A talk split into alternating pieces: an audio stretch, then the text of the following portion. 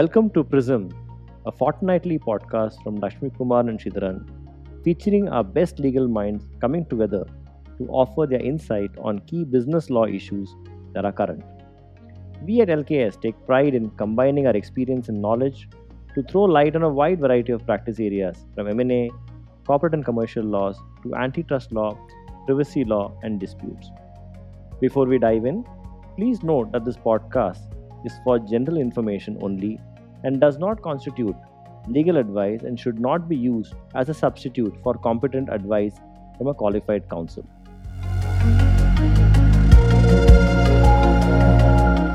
Hi everyone, I'm Badri Narayanan, a partner at LKS. The idea behind this podcast is to deconstruct complex legal issues of the day so that their practical implications for businesses become clear. In our second episode, we deal with some interesting issues. We're going to be covering the investigation undertaken by the Competition Commission of India against WhatsApp. We're going to also look at the evaluation of e commerce entities by the CCI and the interplay of competition law and consumer protection law, and look at the proposed amendments to the consumer protection e commerce rules.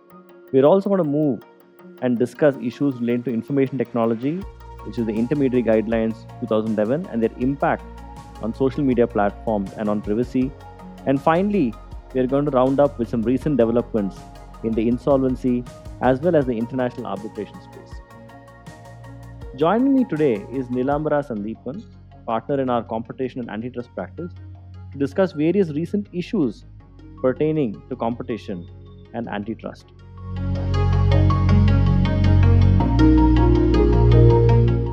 Hi Nilambara, a lot of interesting things happening in the competition space in India. But to start with, could you tell us the significance and the concerns surrounding the investigation initiated by the Competition Commission of India against WhatsApp? Thank you, Badri. Sure. So, the investigation against WhatsApp is very unique in several aspects. Firstly, this is the first time that the CCI has started an investigation on its own against a company operating in the digital market based on news reports and general public outcry. The CCI has decided to investigate the anti competitive effect that the updated privacy policy and terms of service may have on WhatsApp users.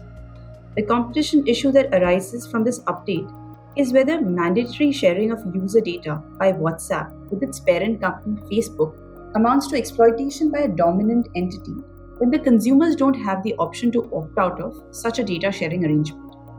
Based on the CCI's preliminary assessment, both WhatsApp and Facebook seem to be in a position of dominance in their respective markets.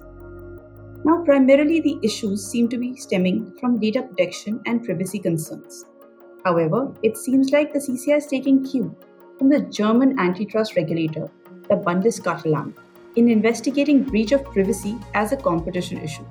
So, this is definitely a first for the CCI. Now, talking about the concern, so, the concern here really is that maybe the CCI has acted in haste in pursuing this investigation. I say this because the Personal Data Protection Bill is currently pending before the Parliament in India, and therefore the CCI may have set itself up for an imminent clash with the data protection regime, which will needlessly blur the jurisdiction of the two regulators. I think a wait and watch approach may have been more suited in this case.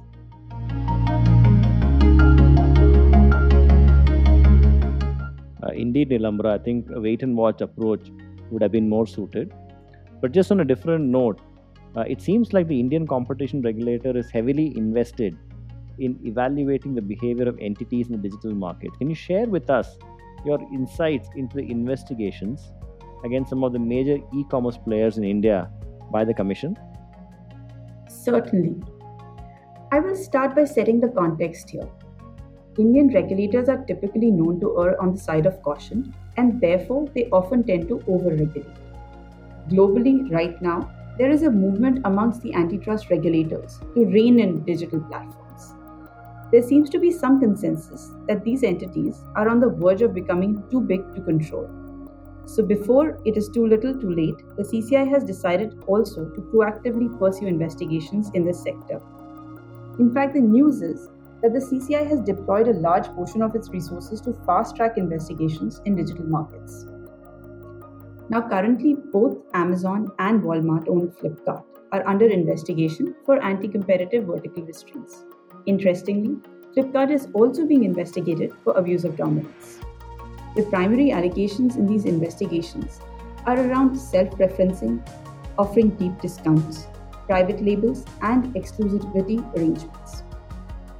At this juncture, I would like to point out that both Amazon India and Flipkart are regulated under the Foreign Direct Investment Rules, which prohibit all foreign owned or controlled online retail platforms from holding inventory. This restriction by itself eliminates the possibility of some of the behaviors that the CCI is currently investigating. For instance, if an e commerce entity is not allowed to be a seller on its own platform, what is the possibility of self preferencing. Similarly, the issue of differential treatment to private labels. If the e commerce platform cannot hold inventory, where does this question of private labels even arise? Unless, of course, one is saying that this is done at the risk of jeopardizing the entire investment in India under the FDI rules. Therefore, what the CCI appears to be doing differently this time is that one, it is not looking at the different conducts in isolation, but more from the perspective of an ecosystem which appears to have systemic problems, and two, the pace at which the investigation is progressing is definitely not usual.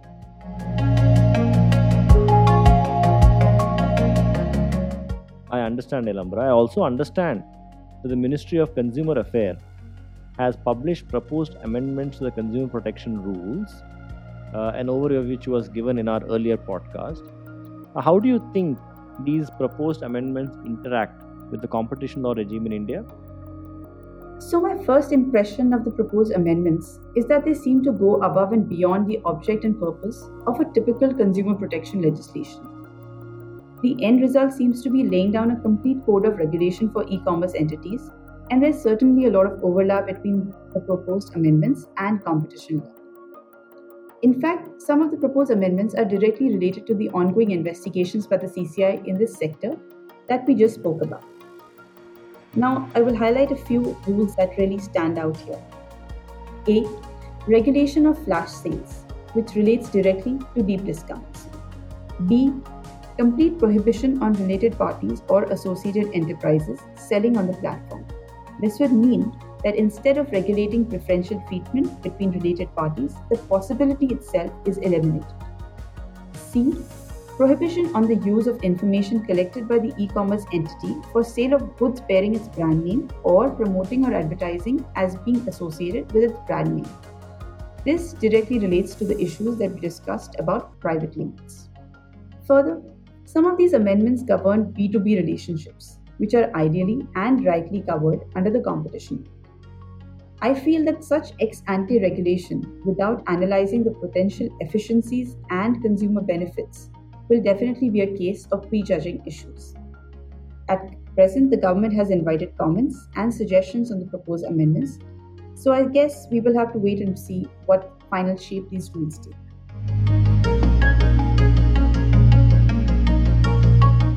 Thank you, Nilambara. This has been extremely insightful.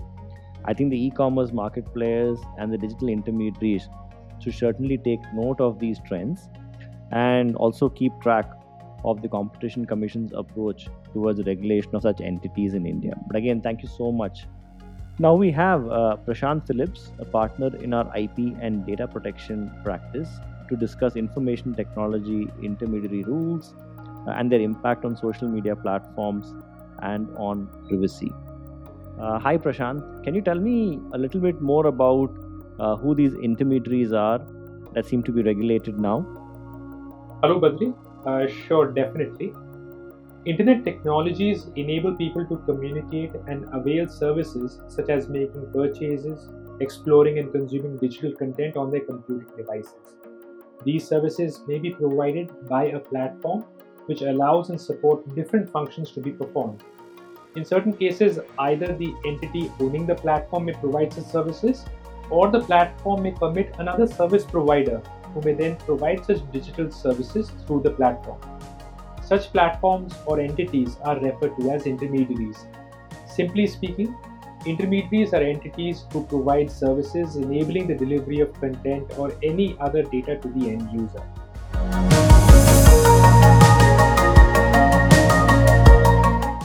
That's clear, uh, Prashant. Um, so, why are these intermediaries and the role of these intermediaries suddenly under so much of scrutiny? With respect to intermediaries, the Government of India on February 25th this year notified the Intermediary Guidelines and the Digital Media Ethics Code. These rules superseded the previous rules for regulating intermediaries. The proposed rules provided a fresh regulatory mechanism for intermediaries. In addition, the rules also provide specific set of rules and obligations for certain specific intermediaries, namely the social media platforms, the digital news companies, and over the top platforms.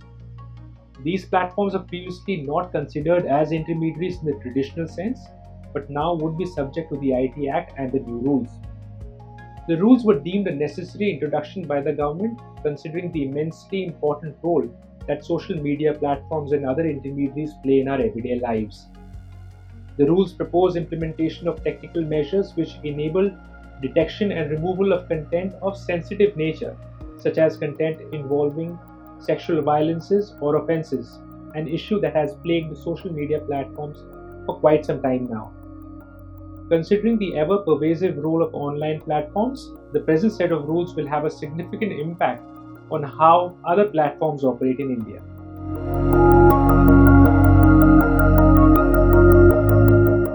Thanks, Prashant. Can you tell us why are these new rules causing discomfort to well-known online service providers?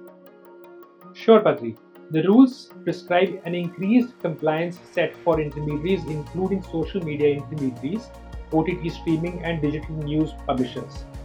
Under one of the most critical requirements, a significant social media intermediary providing messaging services, for example WhatsApp, would be required to implement mechanisms which will enable identification of a first originator of the information. Such identification is to be done pursuant to a reasoned order passed under Section 69 of the IT Act. The rules have clarified that such measures will be undertaken for the purposes of prevention, detection, investigation, prosecution, or punishment of certain offences. It also clarifies that if less intrusive measures are possible, such measures are to be relied on first in order to identify such a first originator. No other information is supposed to be disclosed while such measures are being enforced. The constitutionality of these rules have been challenged before the constitutional courts in India. One of the grounds that has been relied on is that the identification of the first originator is likely to cause privacy issues, since tracing the first originator may require message encryption to be broken. It is, however, pertinent to note that such measures will be exercised only pursuant to court orders for the purposes of prevention, detection, or investigation of certain offences.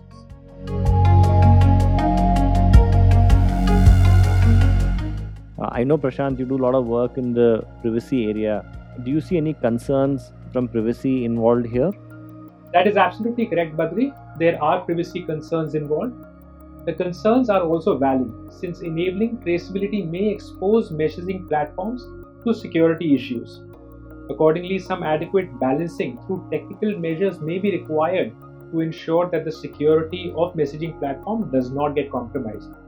Security is one of the seven bedrock principles on which informational privacy is based.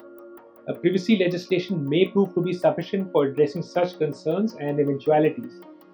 The Personal Data Protection Bill has been pending before the Parliament and includes provisions which provide individuals to exercise their right to privacy. The bill is intended to provide a balance between the rights of the individuals and the data subjects while keeping in mind the interests of the service providers.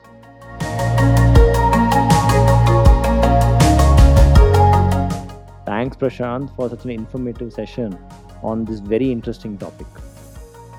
Next, we have Sharanya Lakshmi Kumaran, uh, our litigation partner, to discuss with us recent developments in the insolvency space and also some insights on international arbitration. Uh, Sharanya, can you tell us about any recent development of significance in the insolvency space? Sure, Badri. I'd like to pick up on one recent trend we've seen in the adjudication of insolvency application by the company law tribunals and court. The Insolvency and Bankruptcy Code 2016 allows creditors to initiate insolvency proceedings against debtors on the basis of an existence of a debt above a certain threshold and a default of that debt. Now, the court does not provide any defense to debtors from the commencement of insolvency proceedings, except in cases of operational debt.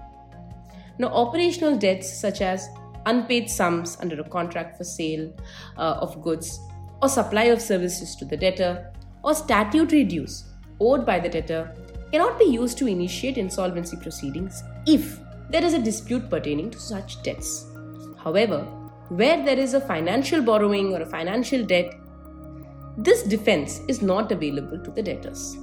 Now, recently, the Supreme Court as well as the National Company Law Appellate Tribunal have both, in different cases, considered the aspect of actual liquidity or profitability of the debtor as being the relevant factor in adjudication of insolvency applications against the debtor.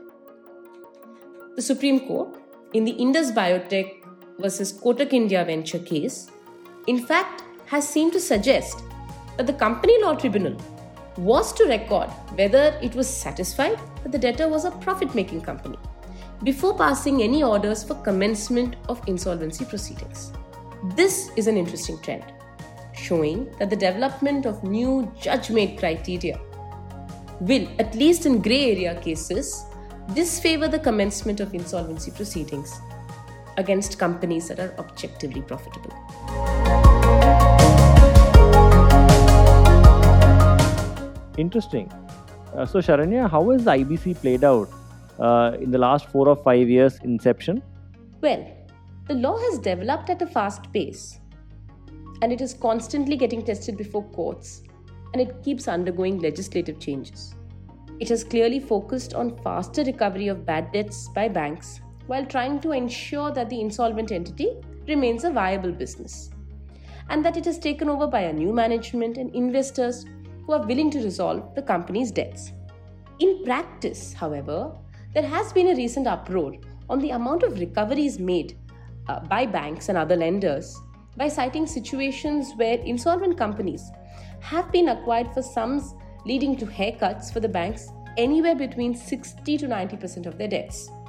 Under the IBC, post a successful resolution, the company under the new management gets practically a clean slate, wiping out all prior liabilities. This has been seen as an unfair outcome of the IBC by some industrialists and stakeholders. However, the larger point remains that the IBC law is not concerned with maximizing recovery for lenders. It is rather concerned with what Parliament, in its wisdom, believes to be more relevant to the economy that is, the continued operation of businesses and industries, encouraging the restoration of their viability and the employment generated by them.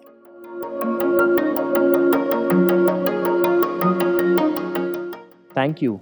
As a firm with special focus on international arbitration, uh, what are our views on the recent rulings of the Supreme Court in PASL uh, Wind Solution versus GE Power? Sure, Badri. The Supreme Court has, in this judgment, settled the controversy of whether two Indian parties can opt for a foreign seated arbitration by answering it in the affirmative. The court has held that there is nothing wrong, in principle, for two Indian parties to take their arbitration outside India.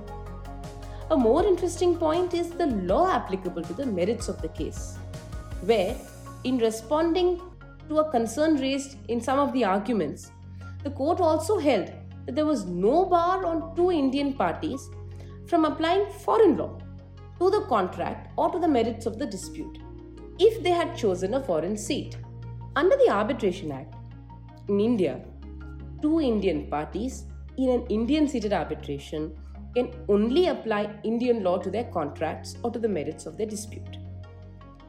The ruling in PASL clearly allows greater flexibility in terms of the applicable law and the arbitral jurisdiction by allowing Indian parties to potentially arbitrate abroad and in that event also apply the laws of a foreign country.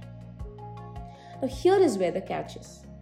This doesn't mean, however, that the Indian parties will be completely free to avoid Indian law. Because in the enforcement proceedings in India, the enforcing court will look at objections arising on account of the award violating Indian public policy.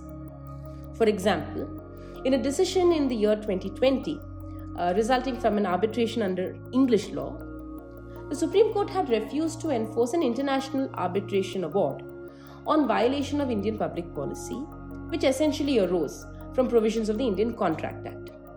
In NAFED versus Alimenta SA, the court had held that the principle of frustration and contingent contracts, as provided for under the Indian Contract Act, were elevated to the status of Indian public policy. And the award, despite being under foreign law, was at odds with these principles of Indian law and public policy, and the court refused to enforce the award. So it will really be interesting to see how this aspect is taken care of in light of the new PASL judgment.